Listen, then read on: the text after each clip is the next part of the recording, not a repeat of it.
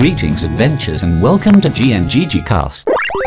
Welcome, everyone, to Good Night and Good Game, your geek news roundup for the week that was. I'm your host, James, and with me this week is our producer, Tony, Hey. and our co host, Hector. Hello. Our main topic this week is about the Netflix Castlevania series, from its origins to where it finished. We know that it just came out, so we're going to try and keep it light on spoilers. But before we talk about all things Castlevania, we have all the news that's fit to discuss. And before we start, don't forget that you can head over to goodnight.gg, where as a patron of our show, you can suggest topics for us to talk about. Our patron exclusive episode about the Final Fantasy VII remake is currently available to listen to there. With all the introductions out of the way, it's time for the prelude. Prelude. All right, this is the prelude. This is what we've been doing with ourselves this week, what we've been playing, what we've been watching, what's been occupying our free time. Uh, Tony, are you ready? Yeah. Um, I watched uh, Voyagers. Um, that's a movie that came out. It's been like So, so not a Star Trek. it- no, it's not about a Star Trek. It's it's just Lord of the Flies. Okay. It's a bad. Is Re- that the Netflix movie? no, it's it's the you'll see it on an Amazon. They want you to rent it. It was supposed to be in theaters. It's shitty fucking Lord of the Flies with Okay. fucking uh, that uh, that sh- uh, um the first throwy Daredevil villain. Fucking what's his Oh, name? the guy who played Kingpin. Yeah no not Kingpin. Th- Wait, uh, Colin Farrell? Yeah, Colin Oh, Farrell. oh, Okay. oh, we're going back, back. Yeah, okay. yeah. Wow. All I said the first one. Yeah. The first throw. I forget that one Yeah. exists. I thought we all figured out what I was talking about by The only using reason, none of the the only reason I know who you were talking about because it always made me laugh that that was Colin Farrell. yeah, I cannot. with the fucking scar. I cannot bullseye. see- bullseye. because Yeah, there we go. bullseye. because like his character was the absolute best part of that movie because of how chewing into scenery on like every. I felt like he was playing that character, but all the while doing his best, like Jim Carrey acting impersonation. It was just extra. I honestly kind of need to go back and watch Daredevil again just Uh, for. yeah, but you you're that- gonna watch a lot of bullshit though. Maybe gonna- I could, I'll edit Colin Farrell's p- parts together for y'all, Yeah. and it'll just be the Colin Farrell cut. Yeah, no, that'd be great because then you don't have to wonder why Daredevil is assaulting a random woman in a children's playground. Because it's Elektra. That's that how. that that's blind why. man's That- attacking that woman. Why does she have a sai? What the? All New York right. is a very silly place. Is there anything else that there. you did this week, Tony? I know that we have one for all of us to talk Yeah. about, but Um, I started re- uh, watching Utopia again. Oh, Uh, John Cusack, it's cute. Um, the actually the original BBC series is now on Amazon. I was going to go back and watch that after. Watch that one. Because the, the the one with John Cusack got canceled, right? I believe it is not being continued. Then again, the second one was canceled after two seasons as well. Okay. Why? Oh, I, probably just viewership. I It's a really weird sci-fi show. So what's- I feel like yeah. you would love the original. Yeah, yeah, and we've discussed it previously on the show. It's this kind of world where like superheroes exist, right? It is so the, the the main plot that you'll get from the first episode because anything beyond that's insane and uh, also a spoiler. But the main idea is that somebody has a comic book that is predicting the future, and they're reading through it and extrapolating out and going, "We need to prevent this thing that happens at the end." And there's a lot of like government espionage and all kinds of other shit involved. It gets it gets really deep really fast. Um, I can't speak to the new one except that I read the reviews that it didn't compare to the original, so I didn't bother because the original is a love of mine. It's one of those shows that you know you'll never get back because it was canceled and the actors have all moved on and the Yeah. people have mm-hmm. all moved on. It's a very It's- like first it's the- season. the- It's a very the British- season of Firefly. yeah, I was gonna say British Firefly at that point. Yeah, because like you'll never get it back. You'll never recapture that. But that show is one of the most beautifully shot TV shows I've ever seen, especially for when it came out. Okay. Like you're talking about a show that looks like all of the best looking shows you've ever seen on HBO, like cinematography, color grading, everything. Where you're just looking at shots and going, "God damn!" But it was on the BBC like I don't know a decade ago or something. Yeah, it was quite a while ago. But now that one is now on Amazon. Yeah. I'm If watching the John Cusack one, Mm-hmm. and the only reason I started watching that one was because Igor is now Mm-hmm. back streaming. I never watched it when it came out in like 2008. Oh. So I was like, oh, I'm gonna watch this really cute movie about uh, the, the monsters and stuff. Yeah. And John Cusack's the lead. I, I will. I will watch anything that John Cusack yeah. is. So in. Oh, he, for since real? he was playing Igor, I was like, oh, I just want more of that. So I was like, fuck, I'll put on Utopia again Mm-hmm. afterwards. But I want to go back and watch the original. Let me know how the new one is. I just haven't been I, able to I've bring enjoyed myself it. to watch it. I've, I've enjoyed it. This will be my second time watching actually. So, I've yeah. been mad that I c- couldn't stream the original anywhere for a very long time. So if now that's on Amazon, I'm going to start a watch through tonight. nice, very nice. Anything else, Tony? Uh, no, the next stuff is about Spiral. So. Oh, right. We'll get there. Cool. Hector? So my two things that aren't Spiral is um I started playing a giant vampire mom simulator. Yeah, how is it? Yeah, and it's awesome. I got I gotta say, it certainly doesn't have, an, and I'm not anywhere near done with it. Um, I think I'm about six hours in. I haven't been able to play it too much this last week, but um, I'm having a great time. It's a lot of fun. It's still scary in a lot of really great ways, but it doesn't have that oh god, oh god, oh god factor that I got from the first one a lot. Uh, From Resident Evil 7. yeah, from RE7, there was so much like, gotta get the fuck out, gotta get the fuck out, get me out of here. And this one, Much more feeling of being trapped in a or, scary yeah, place or with crazy just a horrible place you don't want to be in. So, so, I, so I haven't played it myself, but uh, people Mm-hmm. seem to be making this comparison online that Resident Evil um, 7 to Resident Evil 8 Mm-hmm. is Resident Evil 2 to Resident Evil uh, 4. I would absolutely agree with that. Yeah, yeah, absolutely. There's The uh, change in the way that the Mm-hmm. characters are shown, the way that the story is handled. th- th- there's a greater emphasis on action, um, but there it, it's not like overblown. You don't feel. I, I certainly don't feel overpowered. Mm. Um, Have you been spending a lot of quality time with a Giant Vampire Mom? yes. Good. Uh, yes, I have because she won't stop chasing me around the fucking castle. Do you love every minute of it, I don't love you? every minute of it. And yeah, like her daughters will show up and one will bite me on the neck and I'm like, oh, I'll do it again. And you know, then I, I keep running away. And you know, then you know, the game wants me to fight back and I'm like, I, I'm not gonna I'm not gonna harm this. No. You're in their house. what, what, kind- I am in their house. Shame on me. I am Right. Guest. But I, I have to say, compared to the RE7 house, massive upgrade. Yeah. Like this castle is gorgeous. Every detail on every wall is amazing. Mm. I got to a point in the game where I had to leave the castle, Mm. and I was act, and I realized walking out the door, like, oh no, when do I get to go back? Nice. Like I, I was actually sad that I was going out into the village with like snow and like dilapidated buildings. I was Mm. like, the castle was so pretty, Mm-hmm. and it had really interesting puzzles. And I and, and I keep using it in the past tense. I'll probably end up back in there at some point. Mm-hmm. But man, I, I'm having a lot of fun with it. Great game. yeah.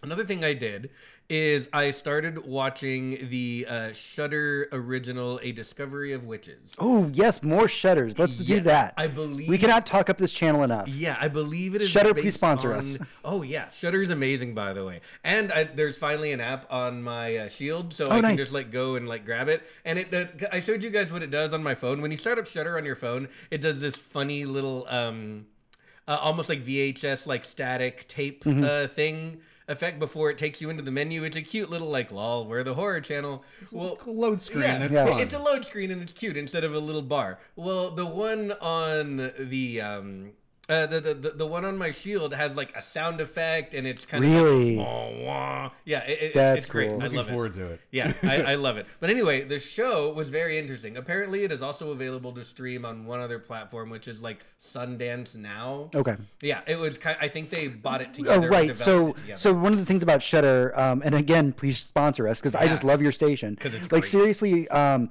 Shudder as a channel has been going to things like Sundance Mm-hmm. and buying up horror films and horror series before Netflix and Amazon and Hulu can. Like they want to be the destination source for all things horror.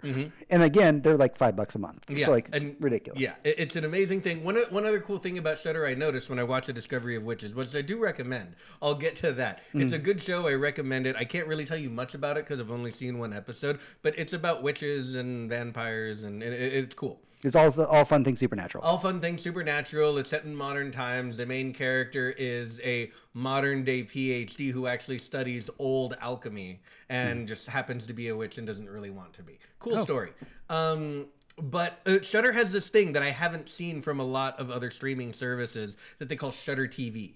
So far, I've seen three different channels that are just movies that are playing and it's Really? like and it's like a rotation of movies it's like here's this kind of movie and here's this kind of movie and here's this kind of movie and they're all just playing and when you like pop open the channel you might just you know pop in It's like you're middle of a watching the actual, like, It's you're- station. it's, it's like you just flip to a horror movie on tv and there was something really nice about it that Mm-hmm. i realized if i ever cannot find anything to watch i will go see what's on I love that. I did that with the Plex uh, whenever they did the most recent update. They had like channels Well, all of a apparently sudden, it's- apparently and it's I a jumped into one of the horror channel movies. oh discovery of witches is Uh, yeah, that's uh, Chad saying that it's a book series. cool yes. And, and did the uh, I kind of miss the idea of jumping into a TV channel mm-hmm. and like just choosing something. Netflix recently added the just play something Yeah, button, just play and that's kind of their mm-hmm. answer to it because they know people just sit there and we mm-hmm. are. I mean, spoiled I, for I. I will say I don't miss having cable TV. I, I, I love my apps that I pay for, all that. But you know what? There was something really nice about it being the middle of the day on a Sunday and you can't find anything to watch. And guaranteed Shawshank Redemption is playing somewhere. Oh, yeah. And you're just like, yeah, I'll watch Shawshank Redemption for the hundredth time. Yeah. That's fine. And, and I think maybe that was what Shudder was tapping into, right? Because most people will like could put on the Sci-Fi Channel at any given time of day and just catch like Mosquito Four and be like, "Well, I've seen Mosquito Four 12 times this year, but you know it's on." Fuck so. it. It's the fuck it, it's on button. Yeah. Like, Yeah. we need a fuck it, it's on button because uh-huh. like I mean, hate Net- trying Netflix. Netflix did just randomly add the play anything button. Right, and I like that, but there's also the I, I think the the conflict that Netflix has is that starting a new thing feels like an investment even if you don't pick it. That's true. So it's really easy to be like five minutes in, I don't care, I'm Mm. Whereas if you land in the middle of a movie you've seen a hundred times, you're probably in. That is true. Yeah. And speaking of movies, we all went to the movies. We went this to the movies. We actually went outdoors and went to the movies. Yeah, we're all vaccinated. We did it the right way. We went to a theater that was practicing social distancing. We were very careful. We went on a fucking Monday. We went on a Monday. Yeah, there were like four other people in the theater. Yeah. I think. Yeah. So we went to the Alamo Drafthouse and we all watched the new Saw movie, Spiral. Spiral From Book of Saw. from the Book of Saw. So we should talk about it. Yeah, that was um if I all right, so I'm gonna start off with I generally like the Saw movies. Yep. Even whenever they're awful, they're still enjoyable. That's true. Mm-hmm. and there are highs and lows to the entire series. There are some that are just too gory. There are some that are just too what the fuck? Why is the what the plot line Yeah. makes no sense? Yeah, who wrote This this? one falls under the uh well, they did a lot of time for character development and not enough time making fun killing things, I guess. Yeah. That was because they So didn't really have a lot I would say, the, the, in my opinion, the things. rundown, if you've watched other Saw movies, and I got this question a lot when I told people that I went and saw it. They're like, tell me about these specific story beats. Not plot wise, but like, mm-hmm. how were the traps? Yeah. I'm like, the traps were eh, okay. They were okay. They were okay. How was the plot? Plot was, it was okay. I, Call back to a way earlier a- movie. Yeah, I'd call it for a Saw movie. Given the average Saw movie, I'd call it a better than average plot for a Saw movie. Yes. The only thing that I had trouble with was we had an, a fantabulous group of actors. Wonderful cast. but Doing we, their we, we had you know Samuel L. Jackson in, in this role as the um as the father figure, and he obviously back kills. the detective in the as the from I can't remember which original Saw movie. the, the One of reprising his character. yeah, and so there's all these callbacks and throwbacks that are amazing. But then you have Chris Rock as an actor, who which I've always respected Chris Rock, but when you see him in something like uh, Rush Hour, where he's just like himself, like it feels every Chris or, Tucker. or, Chris Tucker. Chris, not Chris Tucker. I was ah, fuck. Uh, Are you probably talking about uh, like Lethal Weapon three? uh, no, that was no, it wasn't Lethal Eddie Weapon.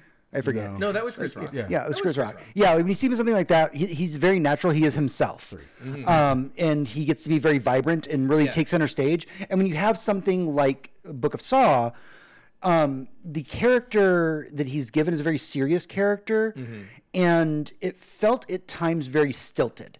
It felt very. Um, I was reading from the script, and not like in a good way. Yeah. Like you need to give Chris Rock room to breathe and really Maybe I just don't feel that he can actually pull off that emotional depth. He can. Or maybe he just wasn't feeling it for that Neither of you have seen the fourth season of Fargo. Right. That's what you were telling me is that Fargo, he's an amazing The actor. in fourth that. season of Fargo has Chris Rock in a very serious role, much more serious than this one. Yeah.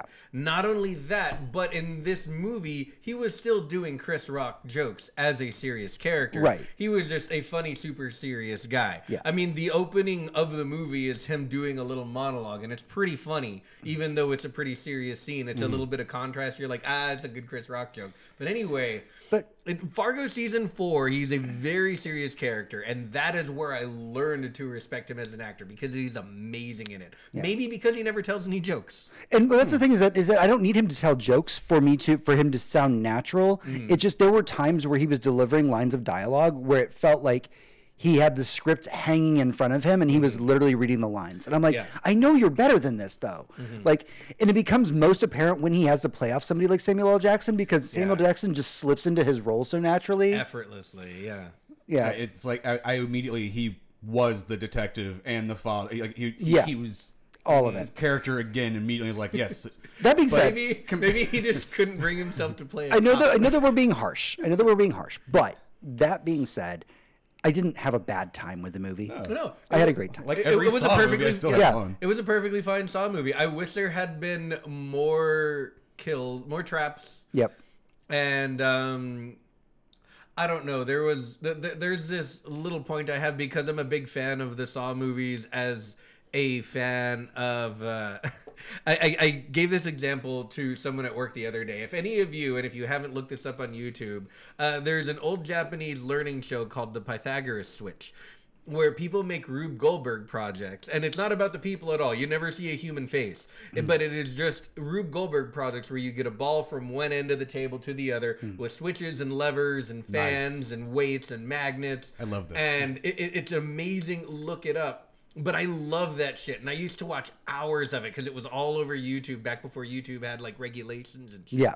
But anyway, all, all loving that is the same reason I love Saw movies because the traps are just these awesome machines, and I'm sitting there going, "How would that work? Oh, they show how that works. Yeah. Oh, that's a cool machine. Oh, I just crushed that guy's face. Hmm. Yeah, and I just I don't know. There's something that makes me really giddy about all the engineering, and there just wasn't enough of it in this one for me. Yeah, I have a problem with the plot line. I get that we're changing who the bad guy is, and because new bad guy equals new mm-hmm. engineering level, mm-hmm. and that's something we have discussed in the previous Yeah. films.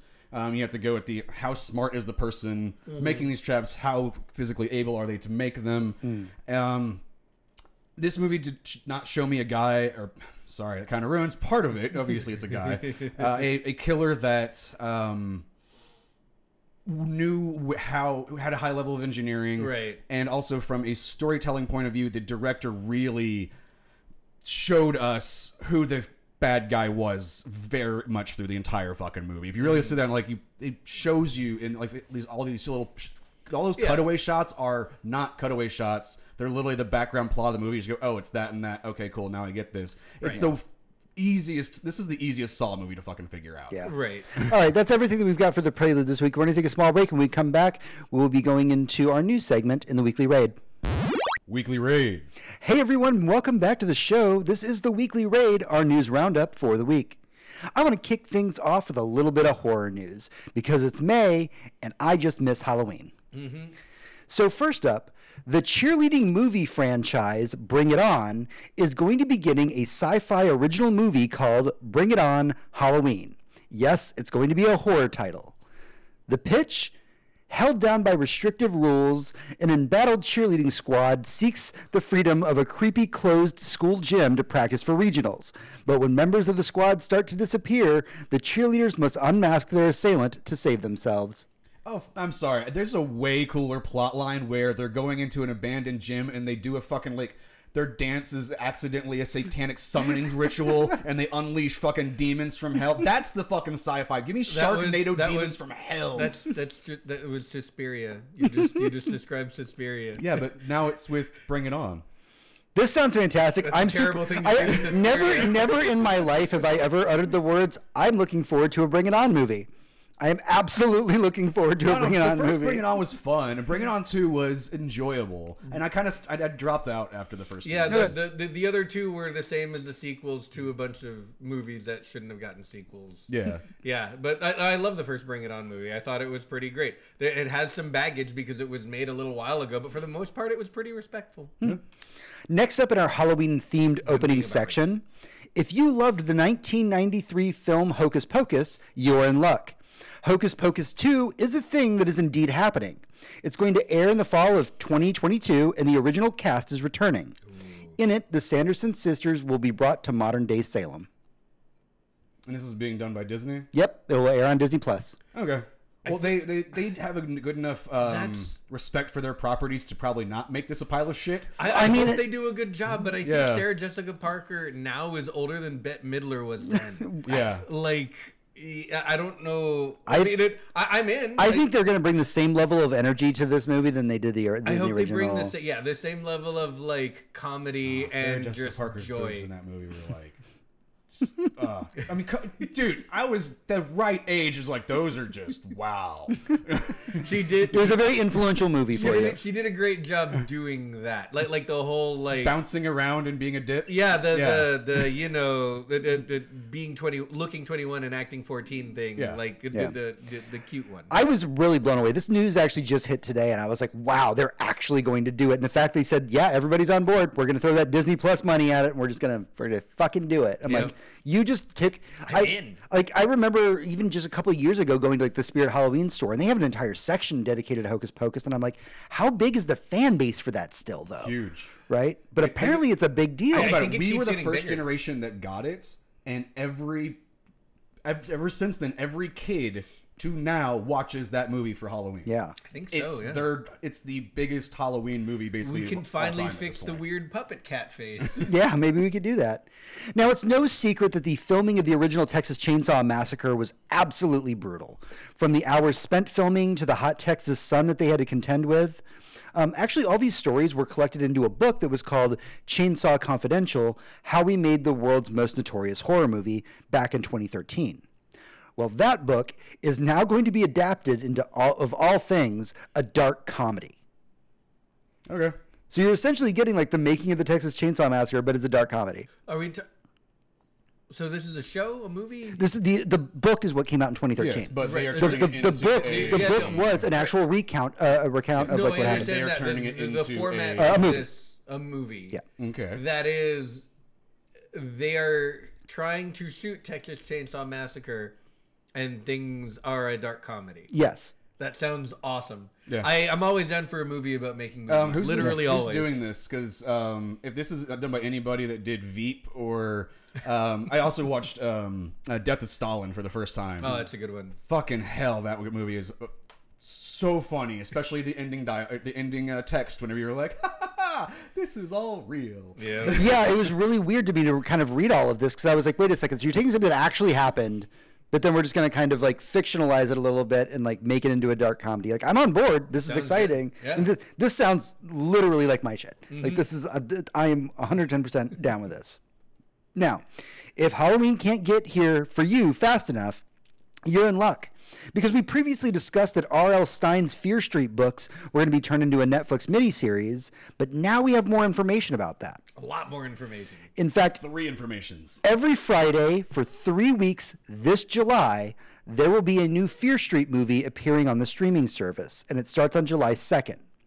Uh, the book series, however, is rated PG. These movies are rated R. They've said that. Like the, the, these are three R.L. Stine stories, but they are rated R. Yeah, and remember, this is R.L. Stine like pre Goosebumps, if I mm. remember correctly. Yeah, Yeah, Fear, this is- is- Fear Street were the books that I remember It was growing supposed to be for um, the the the the thirteen year old mm-hmm. age. Yep. Uh, because Goosebumps was meant to be for like Yeah, ten beginning and then- readers. Yeah, Yeah. And, and it was supposed to be the tweens going into the the young adult reading, or it was more the yeah young adult mm. section. That's what I'm trying to. Do. Yeah, but I'm, uh, how cool is this that essentially what Netflix is wanting to do with the Fear Street series is give us a new movie every Friday. Yeah, They're saying it. like sit This down smart. and watch a movie with us for three weeks back to back. I love that they did three horror movies in a series in July. Like that is Yeah, that that's is great. To me, that's actually kind of the more interesting part. Is they decided to do this in July, Yeah. which is historically those weekends are go the fuck to the movie theater weekends. So, so here's what I'm wondering, um, and I. So what we've been doing for a lot of quarantine is getting together on Friday and just watching all of the shit we wanted to watch. Yep. Right. I wonder how. M.O.D.O.K. many- comes out this Friday. Yeah. Wow. So I was not expecting that. Um, so there's that. I wonder how many people have been doing that. And if that is going to continue a trend in streaming, because a lot of services are dropping their shows on Friday. I mean, obviously Disney's doing it, um, Amazon's doing it, uh, Hulu does it. They're creating a space where you get to the end of your work week, you get together with your friends, mm-hmm. and you say, "Hey, let's go watch Invincible. Let's watch Falcon and the Winter Soldier. Let's watch whatever has come out that week." And thanks to various plugins and even the companies themselves making it where people can co-stream oh, together yeah. and mm-hmm. watch the same thing at the same time, but be mm-hmm. in, you know, Yeah. half the, literally half the world away. It has been great. I've Think- watched think- movies with a lot of other people, and that's been awesome because think about how far we come in streaming, Oh, yeah. right? So you you have a great point, Tony. Like think how far we come in streaming, where we've all said, "Hey, why don't we share my Netflix password with you, and we'll hit play at the same time and watch a movie together." Now it's just literally built into the app of like you just here's this URL. Yeah, and you can just Share with your it your friends. friends in your group chat. Everybody clicks on the thing, and then once somebody, everybody clicks play, you've Yeah. now launched the movie. Yeah, it's and fantastic. No, great. th- there's this uh, YouTuber who I watch who I think it's Thursday nights or Sunday nights, depending on his schedule. He will get on Twitch and play a movie from Amazon, and you have to have an Amazon account to watch the movie. Hmm. But Twitch is integrated. But you don't have to you don't have to pay for it. No, you don't have to pay for shit. It's a free movie to stream. He makes sure of it. Yeah. As long as you have like Amazon Prime, which most people do, at Yeah. least his audience does. So he'll have a thing, and all you have to do is click, you know, you watch here with Amazon movie is 10 minutes in or whatever, and you click at it, and the movie starts, and you're just watching it, and there's a chat. But up here at the top, is the streamer talking and you can it starts off muted but if you unmute he's just talking to everyone in chat like he does in all God, his I would YouTube love to do that. it's awesome That sounds like so much fun. because you just you know chat with him in chat and like if he sees your comment and wants to talk about it he does and usually he doesn't have like a huge following so it's usually him and like maybe 30 other people like watching the movie and him talking to like Why are we not doing this? it's I a love really this. good thing I would be like, "Hey guys, you want to watch the fucking entire Marvel series with us?" And we'll just talk to the whole fucking thing. Yep. That sounds absolutely fantastic. I mean, I mumble under my breath constantly. Well, I mean, but I mean, if we're doing a rewatch though, yeah no, if we watch a rewatches. I'm seen a making the times joke about we absolutely clown on that movie Yeah. Uh, in vampire news, Warner Brothers has decided that they want to remake the Tony Scott 1983 vampire classic, The Hunger, which starred David Bowie and Susan Sarandon. could we not? I'm glad that somebody else on the panel has an opinion about this. I don't know if you've ever seen this, Hector. It is one of my favorite movies of all time. My mom is actually the one who got me into it. She Which sat me down. It's called The Hunger. nope It's from 1983. It is a very weird take on vampires. Um, They can't. Oh, yeah. They they they they're immortal, but they do age. So at some point, they essentially become mummies. Okay. The Susan Sarandon character is trying to find a way to cure that using science. Uh, David Bowie is her newest lover that she's trying to like keep in like a the form that he's in because he's David fucking Bowie. yeah Um, they don't have fangs. They actually use um, ankhs that have blades on them to cut and drain from people. Okay. Um, it's one of my favorite like movies of all time, but it's a very much a cult movie. Not a Yeah. not a ton of people have seen it. it's one of those weird interesting takes I Um, It is. It, it is a very fascinating movie, and I highly recommend it to anybody. But it's not one of those that I can just be like, "Hey, go check out this weird vampire movie" because it breaks all the rules of vampire movies. Yeah. Um, but them going and wanting to remake it was one of those that I was just like, Yeah. I'm not trying to like be that person who says don't remake things, but like maybe don't remake that one. so here's the I'm honestly just tired of you fucking remaking everything because think of original fucking ideas for once, perhaps. I, I know. for me it's just like I mean, it is based off a book, so like technically it's Yeah, and The all, all of the look, all of the fantasy stuff is super popular right now, and along with all of the Marvel stuff and the superhero stuff, all the fantasy stuff and magic stuff is super popular too, right? Mm-hmm. We're seeing a lot of it, especially in streaming. So they're like, oh well, let's bring back a weird vampire story. I get the impulse, but remaking a cult classic movie is a very very hard thing to do correctly Yeah. usually you end up making someone everyone wants to forget about Yeah. There, Yeah, It very rarely happens, right? Mm. I mean, even like one of my favorite movies of all time, 13 Ghosts. Like y mm. remaking that based off of the original movie, even that was let mm. let's be fair. Right. Right? But it but it it so rarely happens in cinema when it comes to cult classics. In fact, the best example I have is a go-to, and I know that I'm biased here, of it being done right was Evil Dead Mm, that's fair right? Evil Dead.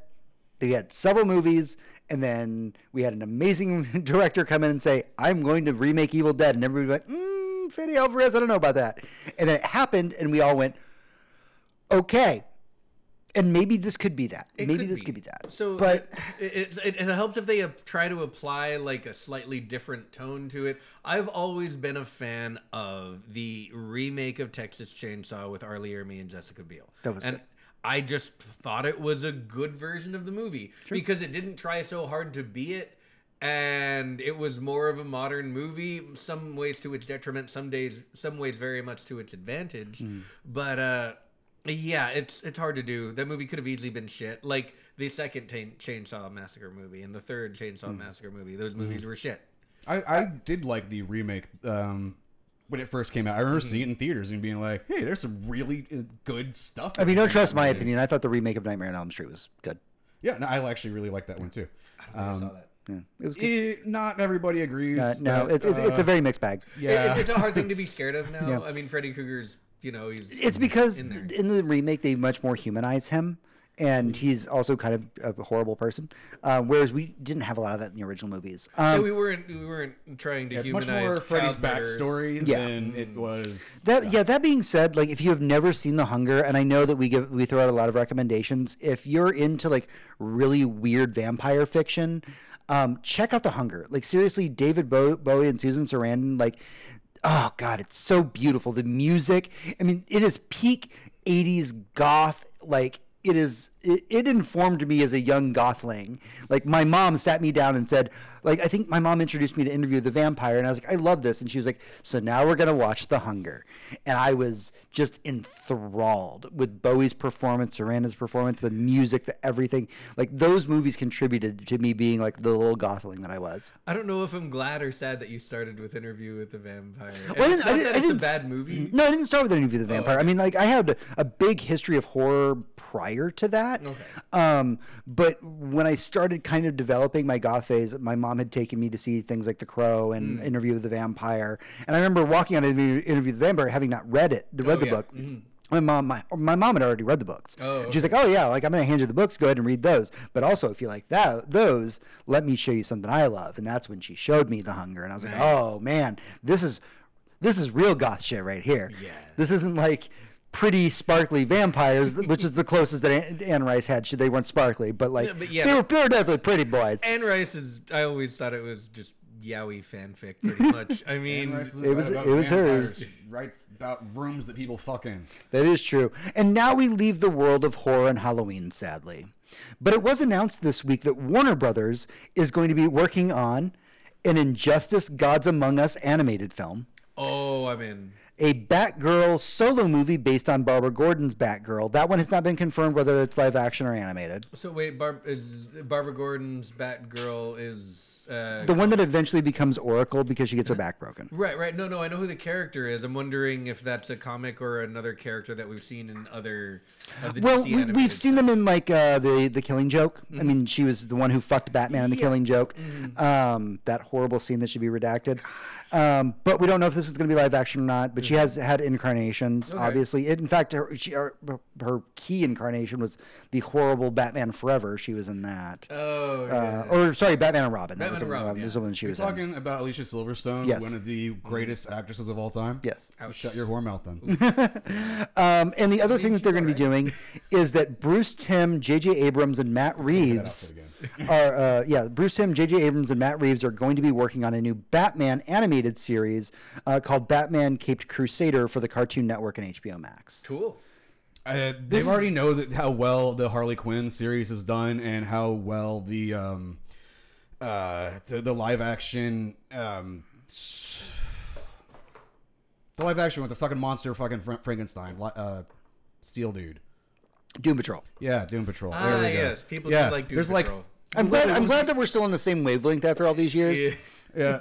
Hector picked up my all dogs go to heaven, heaven reference like that I just mumbled under my breath the other day. That was thank you. I loved it. I love that movie. It, it makes complete sense that HBO Max and Cartoon Network are wanting to dive into more Batman stuff. All of this stuff sounds fantastic. Again, we don't know know the if they're ratings are there with the stuff they've already been doing, and they know that Yeah. there's an adult market for this. Oh, they absolutely stuff, yeah. So I, I'm sure that ever since everyone started to get HBO Max for like the two shows they wanted it for, they were like, "Wait, all the DC animated stuff is on here." Well, I am in my heard good stuff 30s, but Harley Quinn. let yeah, me check this you out. see the uptick. Whoa, that was fucking awesome. They've seen the uptick in people watching things like Batman the animated series. They've seen the Mm-hmm. uptick in things like Harley Quinn. They've seen Batman Beyond get giant ratings. In fact, I was just told today that um, I had never seen it before, but I guess the original Teen Titans cartoon is on HBO Max. Yeah. Mhm. So I'm like, well, I guess I know. It. it's They've got a all on lot now. of DC stuff. I know I'm gonna there, have to- especially the animated stuff.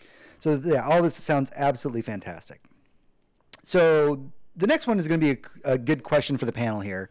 Um, we did find out this week that Ant Man and the Wasp Quantumania has started its pre production. Cool. And it was announced that they were going to be using the same technology to make this movie as they use on The Mandalorian. Okay. Do we think this is going to be a standard thing going forward for Marvel uh, features? Not for all of them, but on an individual level, based on the director and the storytelling needs. The technology was developed kind of in house for the Disney Marvel mm-hmm. empire to use as they want. It's the go back into the history of filmmaking. Studios used to have their literally their own studios that mm-hmm. they. I mean, they still do. Paramount has the Paramount lot. These sections of warehouse that they own that places would go to because it was more than just a big empty space. In some mm-hmm. cases, some places were better than other ones. They offered better electricity or better backgrounds, better fucking artisans. This is Disney making that for them. Hmm. This is them going, we have a new studio set up. Let people kind of come in here and play with this. You already saw Robert Rodriguez come in and start messing with it during Mandalorian. Hmm. You're going to see more and more directors coming in and playing with this space. And I'm just. what for films though, it's going to be on a case by case basis. I want to educate our audience a little bit, Tony, since you you've really dug into some great things. Um, some of our audience may not understand what that the Mandalorian filming space means. Can mm-hmm. we kind of dive into that a little bit? The bubble, I think, I can't think they call yeah, it right. Yeah, they call it the. Um, I forget what they call it, and I just watched it. But the thing is, yes, it is a uh, almost 360 degree circle and dome of full LED screens that you can that are all interconnected, and you can have display nearly whatever you want. They use game engine technology to Yeah, the- specifically the Unreal Engine to make to- whatever to- world. Right, right. They, they create environments and sets, and then they program it to the camera that they're walking around actually filming inside the space with. What this lets you do is it lets you create small sets on the floor and around the characters.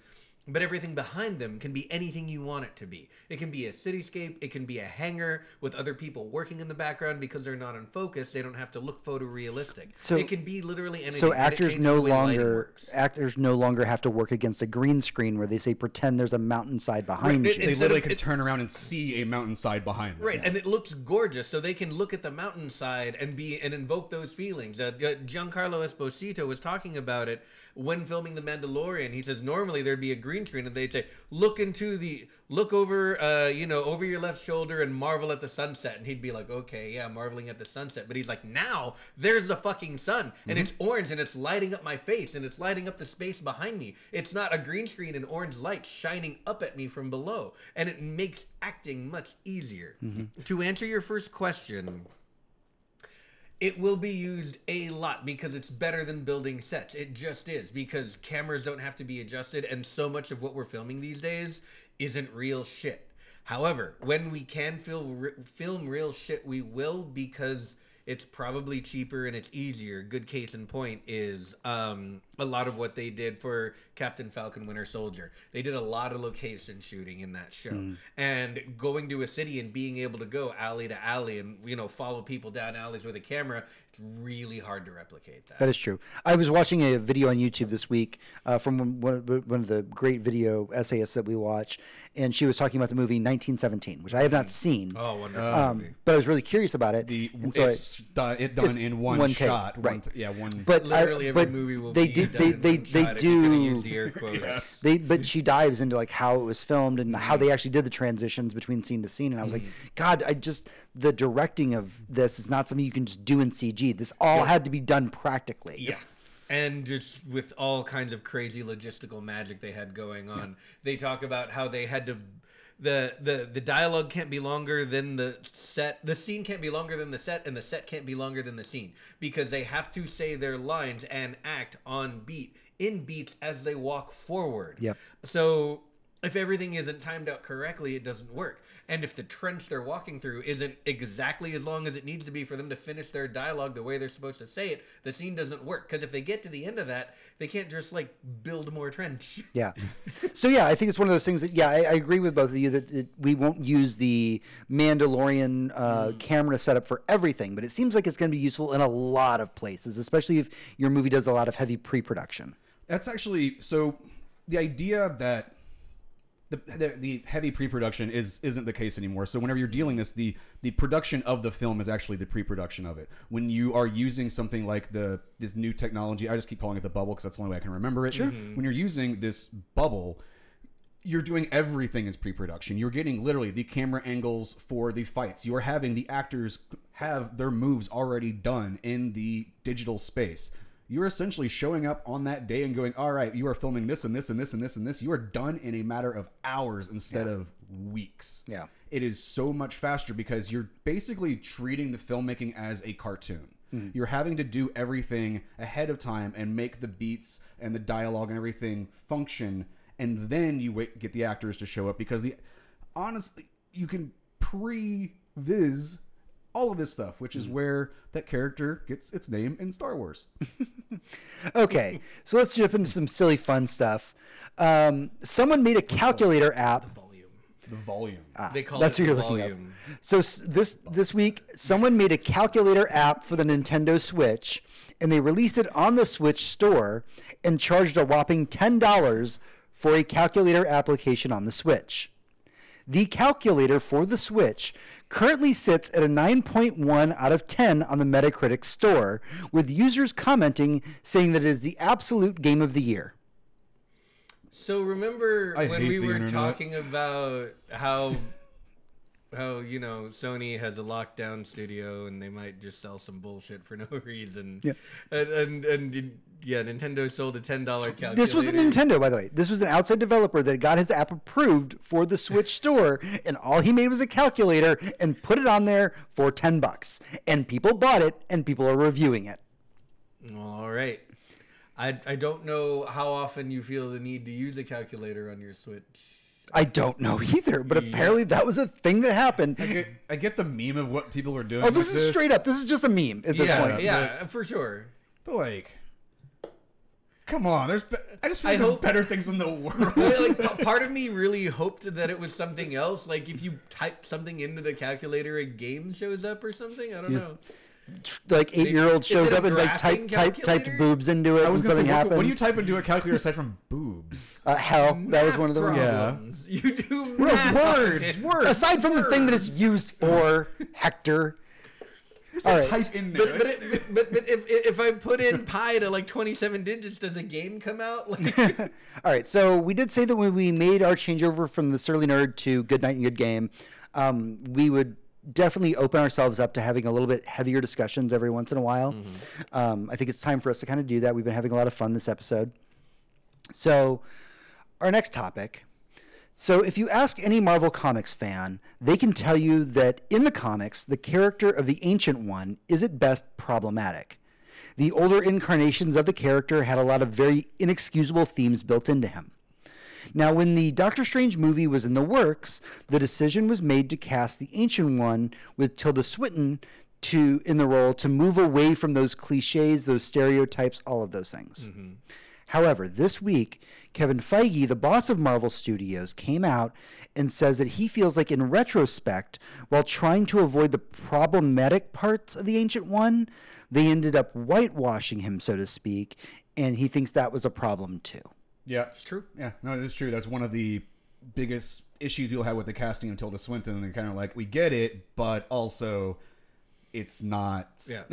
Like like far the be it for me to say anything negative about Tilda Swinton. I think she did a fantastic Absolutely. job. amazing she, she she absorbed that role just like she does every role she plays. That being said, I mean they needed to find a Tibetan actor of like correct. It, it's hard. It's One of the It- things he said, really. I, I don't have all the quotes in here, but a lot of what he was talking about was we tried so hard to get away from the stereotypes that had been written Mm-hmm. for so many years that we went in the opposite direction. Mm-hmm. And only in hindsight did we go, fuck, we shouldn't have done. Yeah, we overcorrect. Thank you, Tony. You had it perfectly. and, and I don't know exactly how to solve a problem like this because it's not really solvable without making everything correct and finding the correct actress. Uh, an example is that this is something I just watched recently about how they chose a black actress to play Rue in the Hunger Games. And a lot of there was a lot of backlash to that, not like enormous. It wasn't Twilight or anything, but a lot of people were like, "Why is Drew black? Oh my god, I didn't expect that. Why are they just PCing this character?" And I haven't read the books, then a lot of people pointed out in the book the Yeah. character is definitely black. Yeah, the Okay. character's definitely black. in the. Other people pointed out, well, yes, you made the character wrong. Still, that this is this young actress who did a great job Hmm. is of mixed race. She's actually not black enough to be this character. Hmm. So you fucking did it again. Okay. And this is where we run into problems of, you know, and there are a lot of actors of every type of nationality. And if we can just do a better job of finding the correct ones, then we'll do great. But I don't, I don't, I don't know how to get around that problem. Well, it's a very difficult issue something. because one of the things that actually happened this week that I didn't have in the notes was there was a voice uh, actor um, that I do not have the name of off the top of my head because I didn't put it in my notes, um, stepped back from their role that they had in the upcoming Guilty Gear game uh, because it was a white actor who was portraying a black character and said, I am not comfortable with this. A black actor should be in this role. And that's a huge fucking deal. Like a, a voice actor said, like, "Hey, I'm going to take a step back, and like I feel like this role should be represented properly, and that's that's There were a lot of changes about with that in the animation last year. yeah. Finally, yeah, But I mean, when we talk about things like the ancient one, I can see where Kevin, Fe- Kevin Feige is coming from, and I'm not trying to defend their decision, but what I'm saying is that. The fact that he was uh, willing to open up and have a discourse about this and say, "Look, we were so worried about the fact this character was pretty racist in the comics. Yeah. we just overcorrected." Like, that's that's at least something to to Yeah, acknowledging Discuss. where we make our mistakes is really important, and I'm glad Marvel is capable of it. It's not a thing Disney as, as a whole often does. Is go, oh shit, we were wrong. Yeah. Lately, they've been doing a lot better job of it, but mostly about their older, older stuff where it's just blindingly obvious. You need to stop fucking doing that. Um, this I think is a good thing, and we're not gonna get it all correct, even with the next every movie that we see. Um, hmm. but uh, the the point is, I think right now that we're trying, and we just got to keep trying harder. Mm-hmm, that's true. Yeah.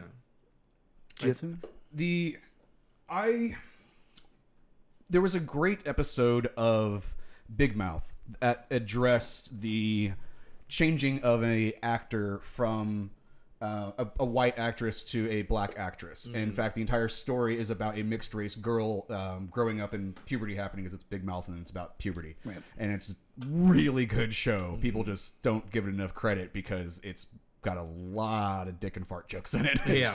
um, and a lot of gross stuff.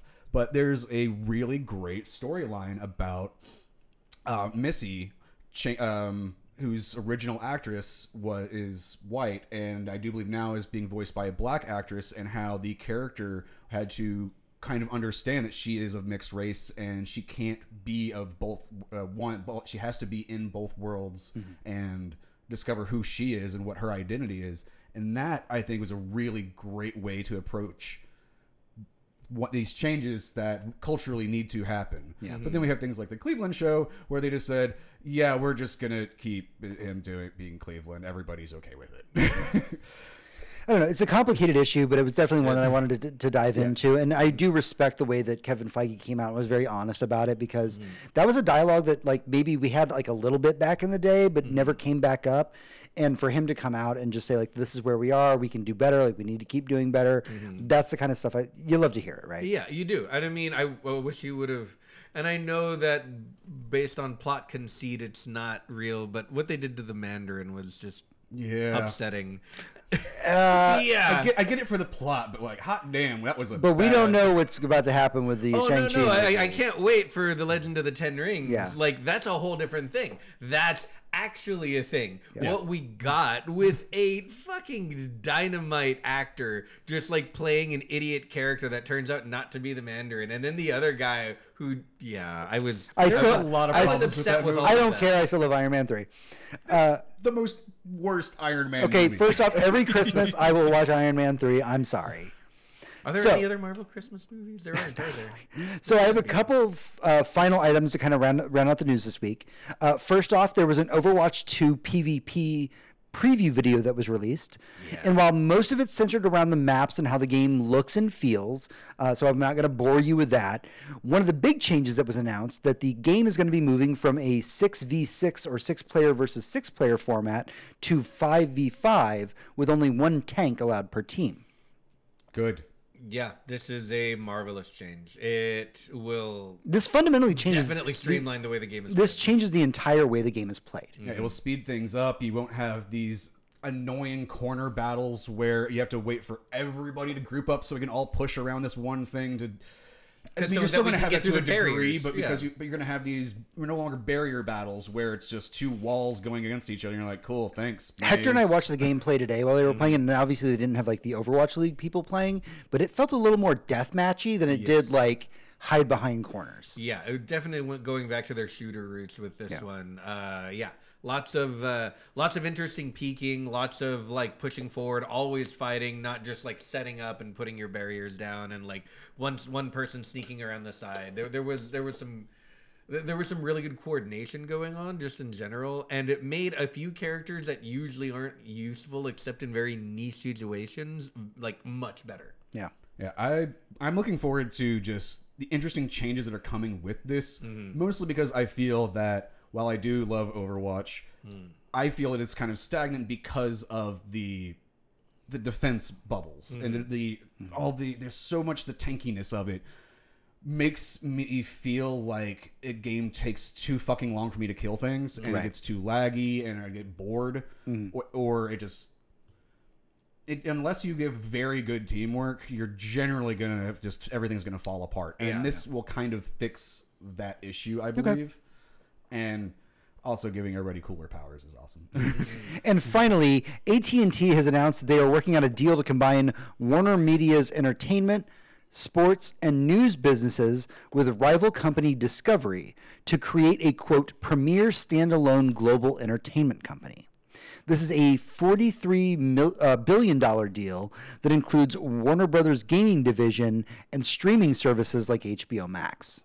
Yeah, AT and T wants the fuck out of that game because they um, realize that's probably gonna be a bad investment because they're kind of like it's too confusing, so they're just gonna give it off to Discovery. It kind of feels like. It it feels like you're trading one monopoly for Yeah. another, kind of. It is, but at the same time, there's been a lot of argument that that since Warner has taken over a lot of like the DC stuff, Mm-hmm. they've been stagnating. They've been having problems like producing good content. I mean, AT&T Um, taking over. Or, or sorry, AT&T taking over uh, the the Warner Brothers stuff. They've been stagnating. They've been having problems with content um, that they haven't been. Doing. killed the fucking entire haven't haven't comics. right haven't been doing right by the license, and they're Yeah. saying, all right, give it to this other company and give them a shot. Maybe we'll like you know pump some positive vibes. Listen, into it. Man, I hope so. I mean, Discovery is, well, you know, it's. It's no longer where it started as the cable right. channel. It, it, It's it- now a Discovery used to be like National Geographic, like actually doing nature and science and space. But if they are a global like Yeah. Uh, telecompany, Yeah, Discovery now is a lot of, you know, aliens and ghosts. Right. And, and and secret part of the alien multiple- Nazi ghosts. multi-channel conglomerate. yeah, yeah, channels, Discovery isn't just uh, that channel. Like Right, they they no, no, own yeah, I- so I, I much. know that they have a whole conglomerate. I'm talking about the quality of the content they put out. Oh, on Yeah. the individual Discovery. yeah, channel. or, or just in general. So, I mean, they what I'm trying to describe is that the company as a whole seems like a trend chaser, and that lowest common denominator. Y- yeah or like i just one thing is popular you know like we have strange love and then we have all of the shows based on that for like the next five years and they just yeah i, I hope they don't do that with with all of this is what i'm saying there's a lot of possibility here. It's a really big fucking deal. Like, um, in fact, from what I understand, I heard it on NPR the other day.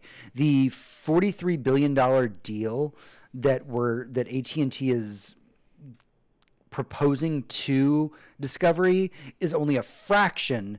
Uh, I want to say it was about half actually of what um, AT and T bought Warner Brothers for.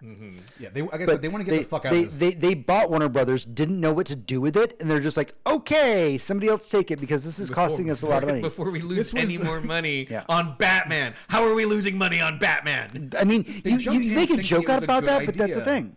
They, you really did. They jumped in thinking it was a good idea to Yeah. get this. yeah no huge one, no one empire. loses money on batman and then they realized they didn't have anybody to oversee all of the thing they just bought mm. on an individual level for every individual thing they just bought. They're like, "Oh fuck, we have no idea what the fuck we're doing with any of this. We make phone calls.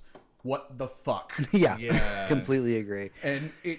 Now- I'm, I'm happy that it's going to make maybe another uh, entertainment company Yeah, at least a of studio a, with the staff that at least knows what these things are and how to move them around, right? yeah, Yeah. where it can be where these licenses can possibly be handled a little bit Mm. better.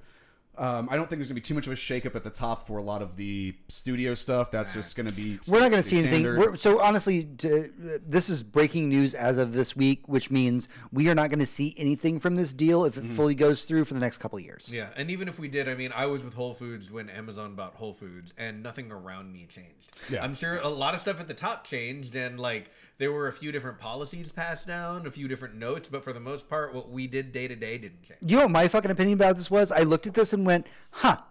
I know that I have been, I didn't want to buy the Discovery Plus app, but they have all the Food Network shows.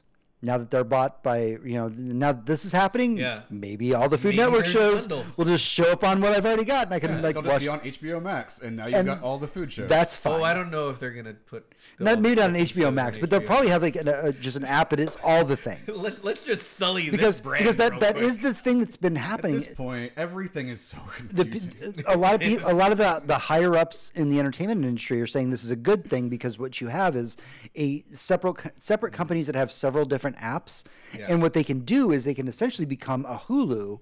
Where you get things like HBO, you get things like the Food Network, all these mm-hmm. things that are not on the other apps, and that makes an app that people want to invest. it's in. like a cable package that people specifically want because they have all the crap that only that one group of people Yes, want. exactly. Like, it's very tar- mar- target marketing of the corporate entities. Yeah. It's a way for them to survive when everyone cancels their cable package, Yep. which is at the most like five, ten years away. exactly. At the very most. All right, that's everything that we have for the news this week. Stick around, and on the other side, we're going to be heading into the boss room.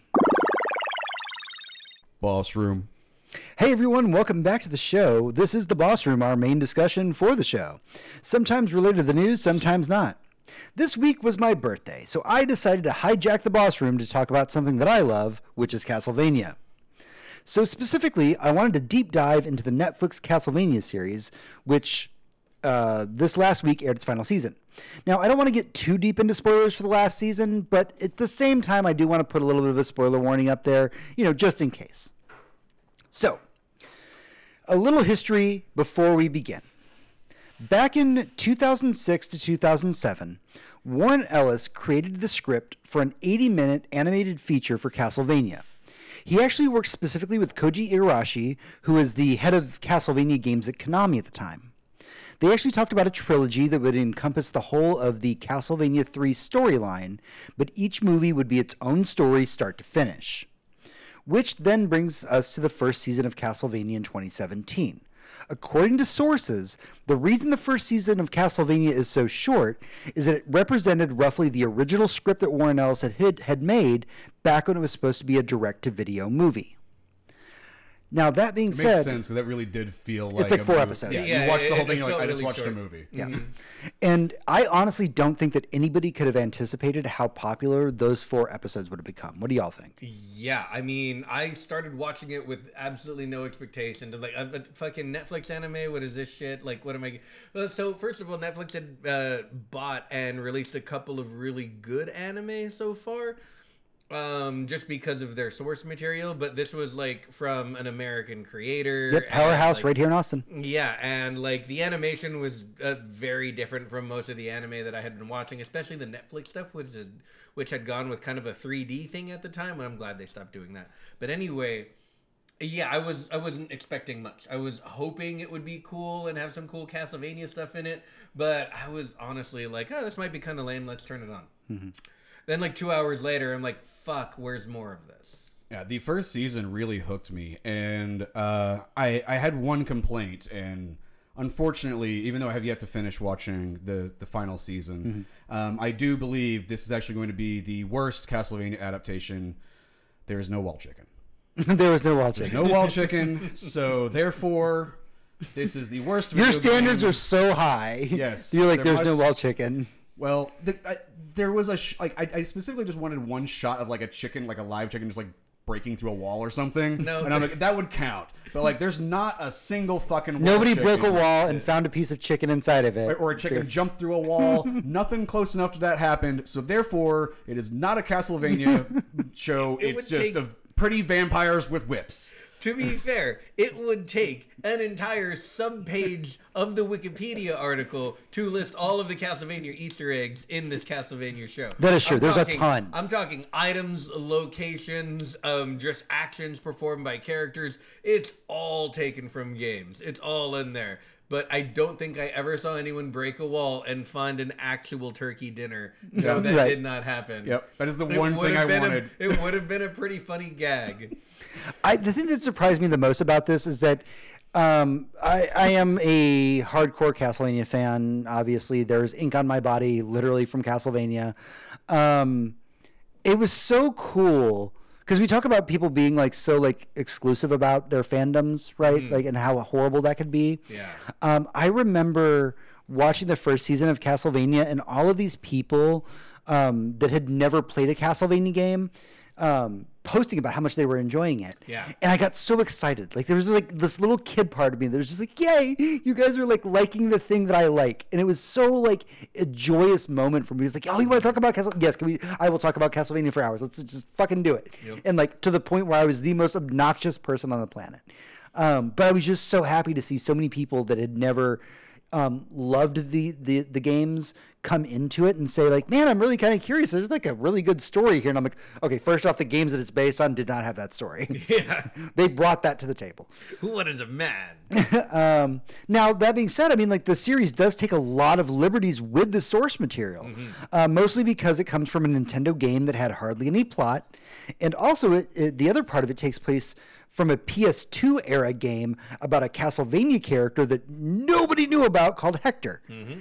Um, there were a lot of changes that were made to the story. Uh, there was things like dropping the pirate character of Grant Danasty uh, because uh, Warren Ellis wasn't a fan of the character's name, and also he had a very limited time. He had, he had a limited time with the first script. Right. So he was like, if I had to cut something, pirates got to go. Um, and, and even whole character changes. Uh, the character of Isaac that people see in the show is completely different. In the original version of uh, uh, Curse of Darkness, he's essentially a white hot topic reject. Yeah. He's like Super goth. Yeah, he's super goth. He has no shirt. He's got leather pants, red hair, like super vampire. Very much just like fuck you, Hector. and Like you know, how dare you defy Dracula? Um, whereas we got this very different version that, that's a monk that's much more reflective. A character that actually a lot of fans fell in love with the character of Isaac as they were watching. I, it. I, I didn't. I don't remember Isaac from uh, Curse of Darkness very much at all. But this Isaac, I loved. I thought he was cool as hell. Yeah. So y'all are pretty much uh, unfamiliar with the Castlevania lore. So just like even on a base level, thinking about just the main characters, how did you feel about them? Oh man. I really uh, so whenever I look at Castlevania as a series, I have the I got uh I got a, a, a uh, like a mage, a hunter dude, and a vampire. They're really cool. They're they're, they're the Warren Ellis characters, and the dialogue is great with them, and I love there's that. And then I've got Vampire Hunter D with space politics, vampire shit that is confusing as fuck going along in the other part of the plot line. and I don't like I it's two worlds that I like, but I sometimes don't mix well. So you're talking specifically about the like season two, season three, like Carmilla, her sisters, Yeah, the their whole- world takeover kind of arc. yeah, the mm. this space vampire politics. Yeah, that's that's definitely a Vampire Hunter D storyline. yeah, this Yeah. is like this is Vampire Hunter D. Why is this in Castlevania? so because I've played a lot of Castlevania games, but uh, mostly early ones. Like I didn't play much after like the GBA games, right? Hmm. Like like very little on the PlayStation 2. I did play the Konami ones. I thought they were pretty good, but I mean they're shit for Castlevania lore. Um, Are the 3D ones? yeah, the well, yeah, the the like Kojima ones in air Oh, quotes. okay. Yeah. Um, but uh, um, the the uh, so I don't know much about Richter as a character because in the games he's just a guy walking through a castle. Or Well, this is Trevor. Trevor, I mean. Yeah. Don't know much about like I don't know if he was always sarcastic. He was Um, he was a he was literally a Nintendo character. He had no dialogue. Okay, right. So there's that, right? So I love the way they characterized him. I thought it brought a lot to the show. They literally gave They him gave a him lot a of character. 'cause he had no Alucard. dialogue. Alucard, the character I'm by far the most familiar with because I've beaten Symphony of the Night probably, I think by last count, 37 times. Yeah. And I, I fucking love that game. It is my once a year game. I will always pick up and play Symphony of the Night once a year. Alucard, the character in this show, was perfect. Like, now, now, mind you, they based the character of Alucard in the show Mm-hmm. on his Symphony of the Night counterpart. Because in, in his Nintendo incarnation, he had short hair. He didn't really say much. He could just turn into a bat and throw fireballs. That's what he could do. And- But I knew, I knew, like from the moment I saw him, I'm like, that's fucking Symphony of the Night Alucard. Like immediately, from his clothes and like his voice was perfect. The way he moved was perfect. Mm-hmm. The way he fought was just perfect. It's like that's that. The that's vampiric dude. elegance to him. And but the the thing about the three characters that I'll say is that you got everything you wanted. Because when playing a Castlevania game from the 3D ones to the Kojima ones in air quotes, even back to the beginning, playing as a Belmont means you're you know doing whip shit. And man, does Trevor do some cool whip shit. It was amazing. If you're in like some of the GBA games or maybe some of the later like SNES games where you can actually do magic and shit, all the magic stuff was there. You have like cool ice stuff, cool fire stuff that mm. people are doing all the magic looks correct for the series, which I very much appreciated. Yeah. And with Alucard, you got just Alucard being badass. Mm. So yeah, everything the characters felt like themselves, and all of the action felt very Castlevania, down to like every enemy they fought. Yep. I really like the world building, just the create an understanding how the world exists, and I think that that's something that maybe came from the original like film treatment idea, where they're trying to develop the world within mm-hmm. Mm-hmm. these three smaller stories. It is, and I don't know if you have a, que- a, a question or a, a, about this later, but uh, the thing about this is they had a lot of world building to do, right? Like I said, most of the games are just dude in castle or dude in town. Go to castle, kill Dracula. Yeah, or go to town, figure out what curse is, figure out curse. Oh, there's a castle. Go to castle, kill Dracula. Right. It's like, like Oh, that- turns out it's vampire. Yeah, yeah, yeah. Th- These the are plot the line of Castlevania. these are the plots of Castlevania games. So they do this thing with the very first episode, and I think this is what hooked most people. Is they spend like the first twenty minutes of a thirty-minute episode of the very first episode just on Dracula. Yeah. Just doing Dracula, mm-hmm. and you get to see Dracula pop the fuck off, and you're like, oh yeah, we can't, we can't have him around. Yeah, mm-hmm. that's that. That's not Raining gonna blood fly. and demons everywhere is probably not cool. Literally turning yourself into a fiery meteor and falling down on a town while But then speaking to them taking the like t- God is kind of scary. so so up until uh, I apologize if I get a little too Castlevania historian on you guys. Um, up until the point of Symphony of the Night, the character of Dracula was literally a boss that you went and, and fought. In Symphony of the Night, you played the character of Alucard, which is Dracula's son, and you went and had to kill your father.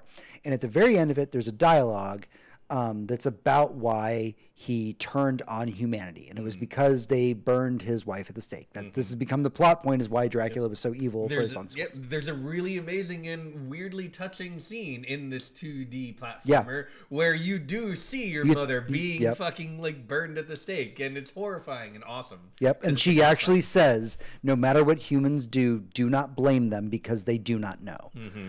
And he carries Alucard as a character carries that, um, you know, with him into his final confrontation with his father. Um, and there's so much of. Yes, the game is actually based around Castlevania 3 and Castlevania um, Curse of Darkness, but the character of Alucard was very, very much rooted in the character from Symphony of the Night and, and him trying to come to terms with who he is as a person. I don't know, just I love everything about it. Yeah, it was great. the, the, the, the, there's a lot about the character in Symphony of the Night that you get through like little subtle dialogue, and there's not a ton of dialogue in that game. Yep. But what there is always feels well done. Alucard was always like a little bit lonely and a little bit sad, but you know, just fucking taking care of business because he can, because he's a badass vampire who can like stand out in the sunlight, which is super cool. Yep. Um, he, and yeah, all the characterization to him was just fucking just chef's kiss. Mwah. Absolutely. And I do before we switch out of this question, I do want to say that yeah, uh, to your earlier points, the them spending so much time on humanizing Dracula, I felt was such an important element of Oh the show. yeah, it was amazing. Because I mean, we we get to the point where like Dracula's doing his big angry Dracula shit to the town underneath the castle, and I'm like, I don't super blame him. I'm I'm, I'm Oh, yeah, you're empathizing with the I'm villain okay more an with anti-hero. This Yeah. bit, yeah. Yeah. So You kill that town. in Yeah, two that- thi- honestly, Dracula did a lot of good Yeah. for the the area that he shows up in. I mean, to be fair, like when they were talking about like Lisa's um, the death, they Mm. were like the reason she got burned at the stake because she was practicing science. Yeah, that's yeah. Literally, she was literally like healing people with Yeah, medicine. she and was like, "This oh, is you're definitely this is a witch." this is penicillin," and the church was like, "That's penicillin. Burn her at the stake." Yep. Like I don't have a problem with a vampire being like, okay, well, y'all are dumb, so I'm just gonna kill all of you, so we stop this. Yeah. and then we're gonna go back to the science part. Yeah. so in 2007, Paul W.S. Anderson was announced to be doing a live action Castlevania uh, movie. And later he was replaced uh, as a director with James Wan. Now, obviously, none of these live action movies came to pass. Looking at the animated series, right? Looking at the animated series, do you think that it worked better in animation um, rather than it being live action? Oh, Hundred percent animation. I mean, there's there's something to be said for like live action, but well, when you say the word action, you just don't get nearly what you get in animation with live action. You just don't, unless it's all CG'd to shit and it doesn't really look great. When you think about the length and breadth of the type of things that they fought in this series, there's not enough CG budget in the world for that. If Like, I had access to the volume, mm-hmm. which is the bubble's still Yeah. um, if I had access to that and the pre-production, yeah, I would love a live-action Castlevania, and it would mm-hmm. totally be doable with this script and with It would be. with this idea, mm-hmm. and it could be done for a relatively lower budget if I had access to that thing, which costs a lot. Yeah. Unfortunately, there's only a couple of them, and Disney has them. Yep. so until everybody else can make kind of make their own, we're not gonna get a really cool something like this. Like mm-hmm. I really enjoyed this Castlevania, but it does suffer from the problem that I have with anime. It's mm. yeah, you can emote in your dialogue as much as you want, but whenever your character just slightly wiggles his eye to show that he's upset, I get zero fucking character feel. Like I'm, I'm not going to identify with your character because I'm not going to identify with its emotions because you're never going to be able to draw them in a mm-hmm. way that makes me feel like I'm actually going to care. Okay. The closest I've gotten is the CGI characters from like Pixar, mm-hmm. and we ain't got that kind of budget for making Castlevania. I, I mean, now personally, now again, these are all opinions. So, so personally, while I disagree, I feel like um, I got so much out of the. Let's talk about the main three, right? Let's talk about Alucard, Sypha, and, and Trevor. I got so much from their voice work. I got so much from their animation. There was so much, especially in the later seasons, where Sypha and Trevor's relationship felt so natural. Um, and I'm using big air quotes around that, but like it there was a way that they bantered with each other that was like endearing and cute, and it's, it was something that I, I looked at. I was like, I would love that in a partner. Yeah. like one who was like willing to kind of talk shit about me a little bit, but like be cute about it, like not in a, in a negative way, just in that like, yeah, you could be an asshole sometimes, but I love you anyway. Um, and I, I respected love that. I love the relationships between them, and that's the credit to the this the dialogue being written. Yeah. and the actors did a great job. When it comes to the animation side of it, I just Sure, I get it. Animation that, loses That, that that doesn't work for you. And, Uh, Hector, what did you think about it? I mean, I, I- I'm I'm a sucker for animation. Am, animation can always move me. I mean, I I I I've, I still cry at a lot of the animated movies I watch that I've seen a hundred times. Yeah. you know. So that that yeah, that was Fuck you, Cowboy Bebop. Exactly. I mean, fucking yeah, Cowboy Bebop. soon on Netflix. Yeah. The um the the thing about the animation and just to, and this is a spoiler for like a 3-year-old season at this point I think but uh at the end of season 2 like we end with Alucard just like tired and done and he walks into his bedroom and he just sits down and he just fucking cries because of like everything that's just happened to him and that fucking got me man Yeah. because like this isn't a character who does that and he's like just fucking and he he doesn't let his emotions out he's so stoic and you can tell that there's so much under the surface and he just goes and sits down privately and fucking, This show became like the let's feelings. break Alucard show over Yeah. three seasons. Let's just fucking break him. yeah and they did they really did and what does it mean to like break an immortal person but like he really did a, a character like that really did grow Yeah. over the course of you know four very short seasons of animation Well, you had somebody that, a lot that had this very kind of like stoic, like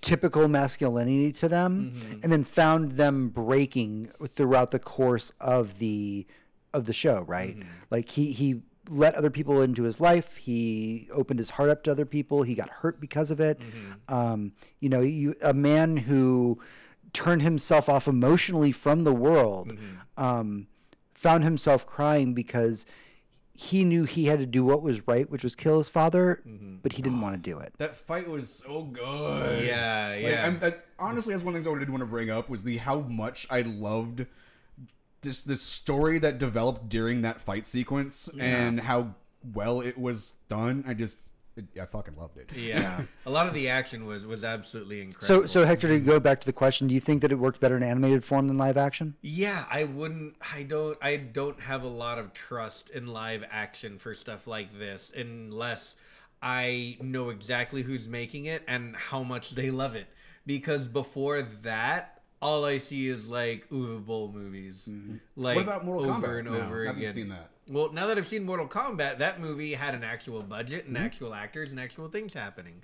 They didn't treat it like a video game movie. Hmm? And if they do that with Castlevania, they've got their fucking work cut out for them. So that's an excellent point that you bring up, Hector. And you haven't even read this part of the script. I was literally writing this part of the script like as you walked into my apartment today.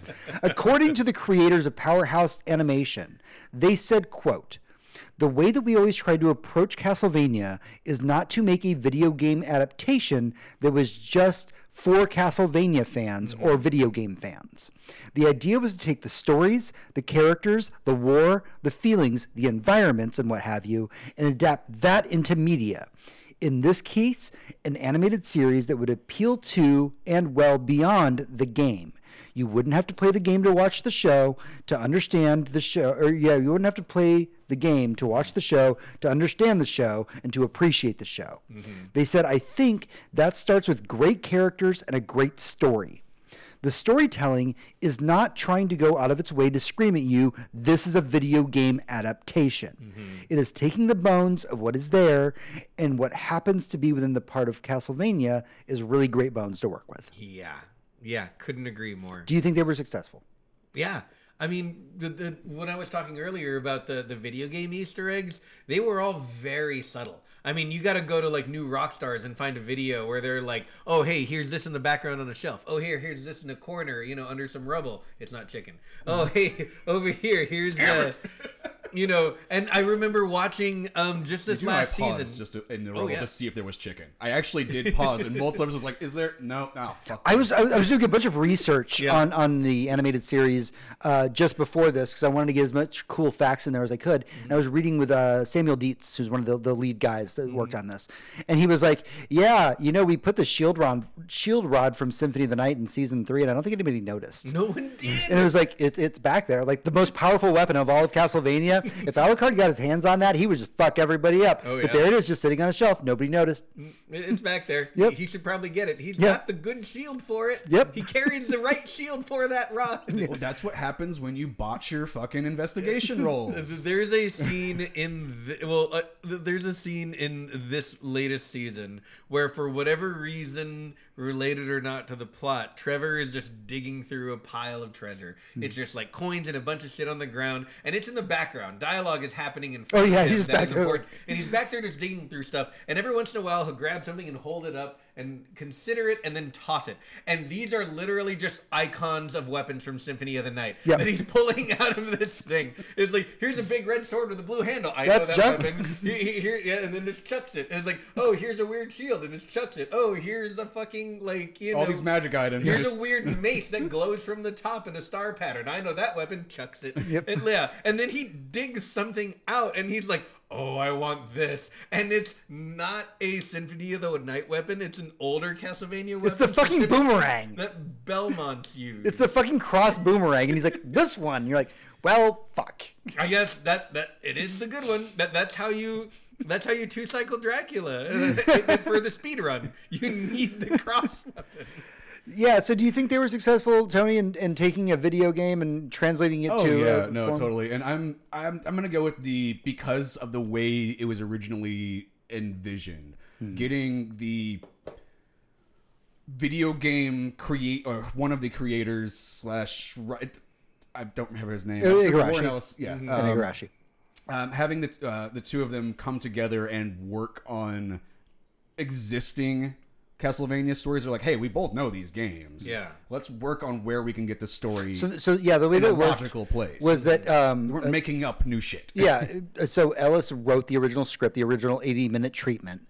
And then he went to Igarashi and said, All right, does this work? And Igarashi, being the Lord of Castlevania, said, This works, this works, this doesn't, and we'll go from there. And that's what he did. He got all the approval for every step of the way for that. Yeah, and, it, and whenever I look at it, it's this weird mix where you kind of have to have this East meets West because that's what Castlevania is, mm-hmm. and that's why this works. It was done. It's an anime done by a Western studio, and done that looks and acts just like an anime that would come from Japan, mm-hmm. and it's the way Castlevania has to be. It is such a weird mix of East and West mm-hmm. that the animation has to be that way as well. Yeah. and I think that's it, it's definitely for its its uh, benefit, and I do want a live action one, but that again, that's more of the I would like a live action one, much like I want a wanted uh, Mortal Kombat. I want it to be done to that level of care, and I feel like this was, but on an animation level. Yeah. I just it's just it's like same same not same. Yeah, yeah, for sure. And there is a lot to be said about what you could accomplish with a well-made live-action Castlevania. Again, series, not movie. Yeah. uh, that's just. It, it, I feel like a movie made out of something like this is just a deep hole to get lost in. Yeah. because you got two hours. You know. Okay. So I Castlevania love that- deals. the character interaction. I want that. I still want that same. Yeah. I, I want the three of them fucking doing their being silly, trapped in a library. Thank you, Tony. Again, you have not read the script, but you've led right into it because the Castlevania animated series does deal with some really heavy material through its four season run, but there was a lot of levity to the show. Mm-hmm. I mean, they even use modern slang in some places. Do you think that these things hurt or helped the show? I mean, they're not being like using modern slang mm-hmm. is different. It depends. It's on a case by case. Okay, case. so so basis. to be fair, I- like Tony, you haven't watched the, all of season four. No. there is one very specific modern slang they use in like season four, and I was like, oh, that stood out. Yeah. Well, there's like a line in fucking like Destiny where it goes later haters, and you're just like, no one has literally said that in ever. Yeah. So stop. Yeah. No, bad. But- but what we're talking about is a very, very don't use slang in fantasy slash future stuff. But we've we've got this series that's very very serious with its mm-hmm. core start to finish, and there is a lot of jokes. There's a lot of Yeah. humor. A lot of jokes. Do you think that that works to its benefit It has to. I mean, it definitely works for its benefit, but it has to have that amount of level levity because you're dealing with the horrible atrocities of religion on small villages and uh, these corporate entities that have this ma- uh, massive power and armies to do whatever the fuck they want to the municipalities that they randomly show up in. Yeah. Um, I mean, the show is talking about bigger things, so Mm-hmm. you have to have that individual, like, fun character level. Sometimes you have to kick somebody in the nuts. Yeah. Yes. Well, right. So we learned a lot, especially in 2020, about how we react to shows that are oppressively dark. Hmm. Um, and this is pre 2020, pre COVID, and all of that. But they were right when they added jokes into this because the animation does not shy away from the gore. Hmm. I mean, anytime you watch anyone fight anything, someone's getting a limb ripped off and beaten with it. Hmm. Someone's getting their knee caved in backward or their neck bone like snapped through their neck through the front. Someone's going to explode and someone's going to get an icicle through the eyeball. Like Have people transform into crazy Alucard fucking literally has a threesome that ends in murder. yeah, and then he I don't know stakes about your them and threesomes. them Mine on- always end in murder. and then he stakes them Caligula style and puts them on his front lawn because that's how that works, and we get to see all that. Again, I don't know what kind of threesomes y'all are having, but that is exactly what you're supposed to do. Uh, you should meet Alucard. Yeah. But so anyway, so yeah, the, the the the violence can be very very violent and horrible. I mean, you watch demons like rip children's faces off. Like this show does not shy away from anything. So every once in a while, you really need someone to crack a joke, and it never feels hokey in the way that. I don't know, like the way the Marvel movies can feel when you watch too many of them in a row, and it's like, oh, there's a joke coming. Oh, there it was. I gotta oh, have an it's aside. gone now. It's the right. It's the the theater aside. I'm gonna say a snarky line. Right, because a snarky line Yeah. fits in the script. That's not how this worked. Things were funny because people were fucking pissed off and tired. And It, people it does feel like that that some of Trevor's humor mm-hmm. is because of his darkness. it is. Hmm. It absolutely is. He, I mean, someone at, at- at the very first episode, someone comes and bother him, bothers him, and like asks him if he's a Belmont or something, and he's like, "Oh, fuck, not this again. Mm. And you know, and then it starts a yeah, and then it starts a bar fight. I mean, his swearing literally rubs off on the other two characters over the course of the show, and that is wonderful because you know that that's how that would work in real life. Yeah. Event at first they're all like, "Why do you talk like that? Watch your mouth," and then by the end of it, they're like, "Fuck, shit, damn, Yeah. cock ass." yeah. I Fucking absolutely demons love it. everywhere. Yeah, I think I, I think so many fucking demons. After a while, you just start. You got curse. You yeah, start honestly, like it's one of those things that I never felt that the humor or even the modern slang that they use very rarely, but they do use it, um, took me out of the experience. Mm-hmm. I felt that I actually did need those moments of levity. You know, you're talking about an army that they're fighting of demons and the, these three heroes that are just exhausted, just trying to like save other people. Like Yeah. they don't give a shit about themselves. They just care about the 20 people in this village they're trying to fucking save. And like, And like they never do it perfectly. Yeah. Civilians die constantly. They're Yeah. just trying to save as many as they can. I And feel I'll like tell was you, describing fucking Age of Ultron and all of the heroes in this stupid, Yeah. snarky comments, and the like. th- I love that we as a society can keep embracing the fact we were basically watching the same iterations of the same things over and over again. right. The, the I'll, I'll tell you one thing about all four seasons of Castlevania, which is a hard thing to say about any anime I've ever watched, and, and might be exclusive to this one. But I never cringed at a joke Hmm. the entire time. I didn't laugh at all of them; they weren't all like rolling on the floor funny. But I never saw one and went, "What the fuck? Who wrote that?" Right. Like it was just like, "Oh, yeah."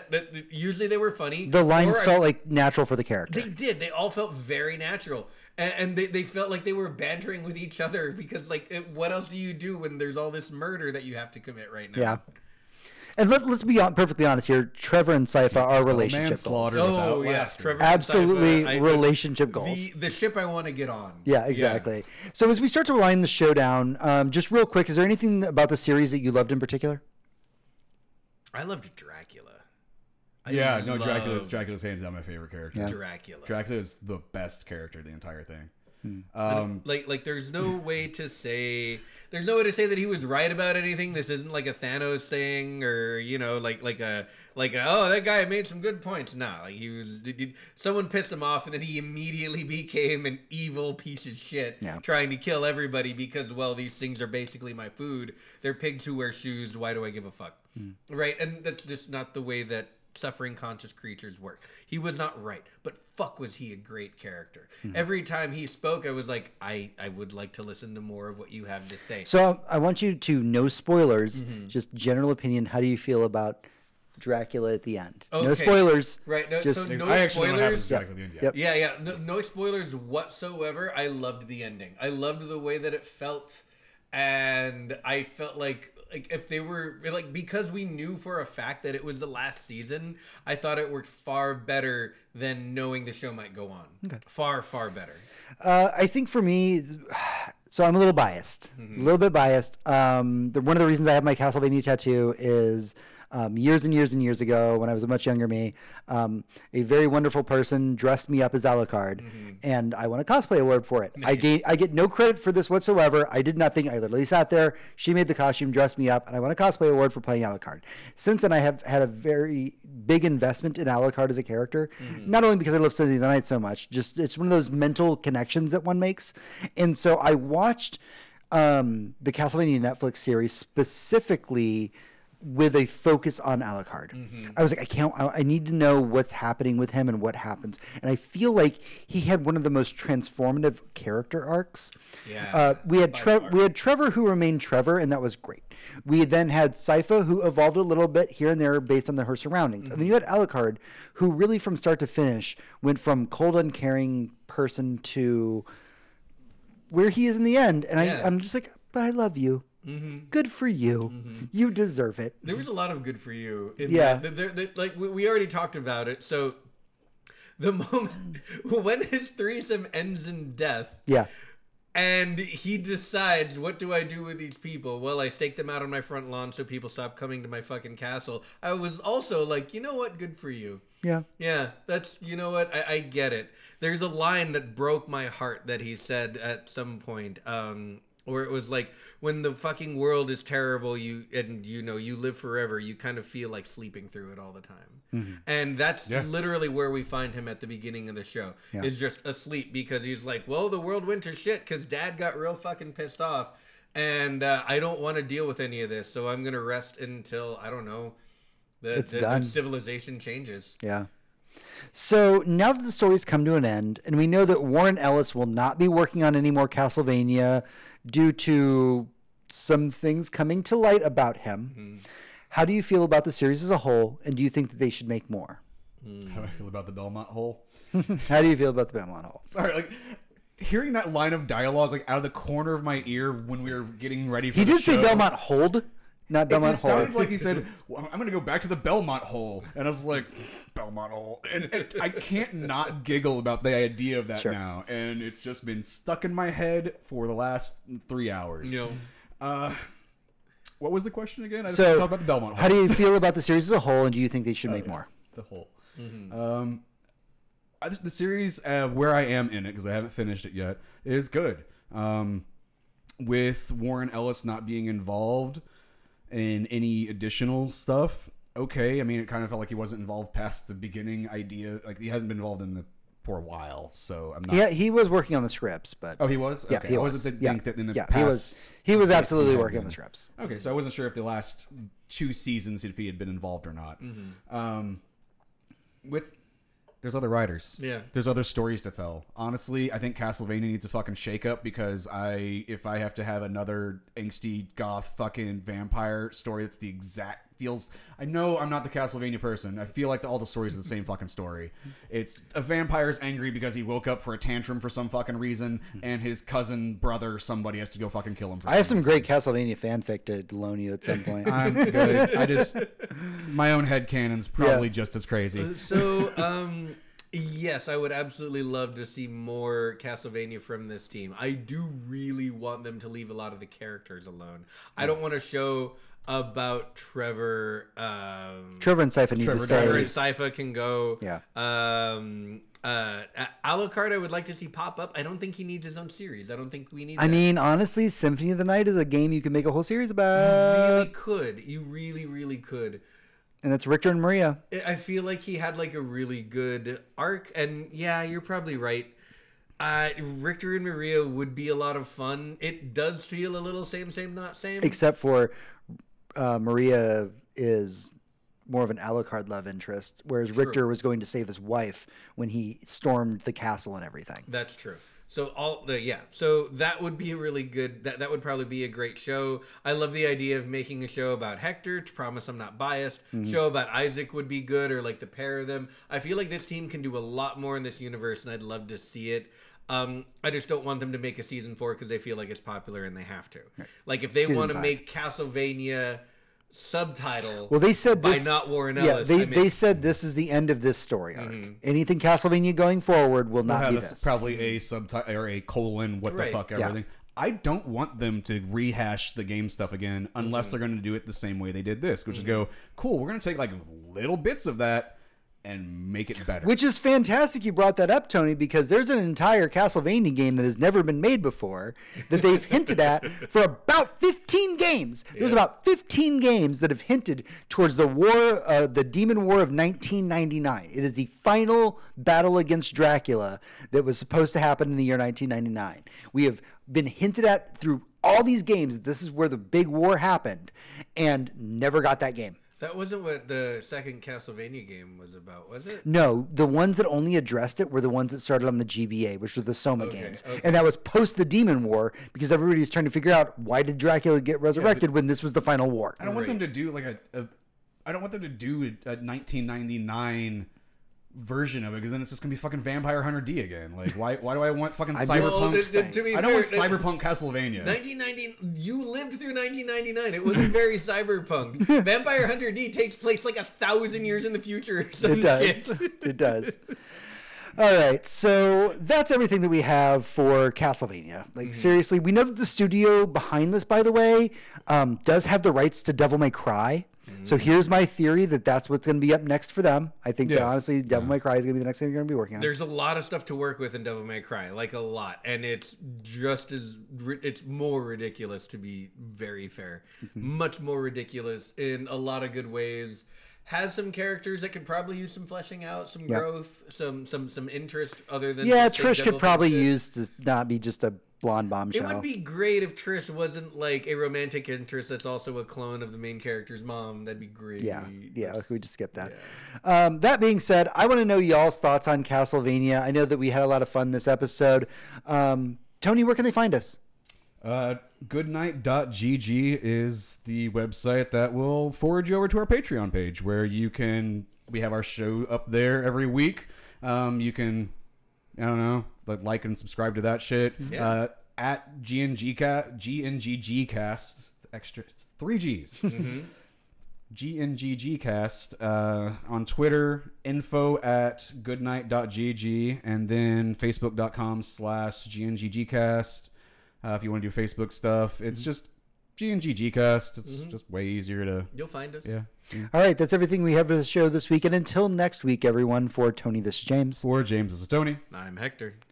Everyone, good night. and good game.